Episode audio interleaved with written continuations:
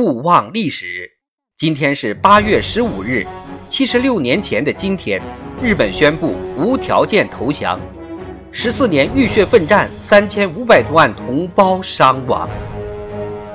战火纷飞中，顽强的中华民族从未放弃抵抗。无数的牺牲不敢忘，曾经的苦难不能忘。那些血泪写就的过去不能忘，不敢忘。铭记历史，无备自强，一起传递。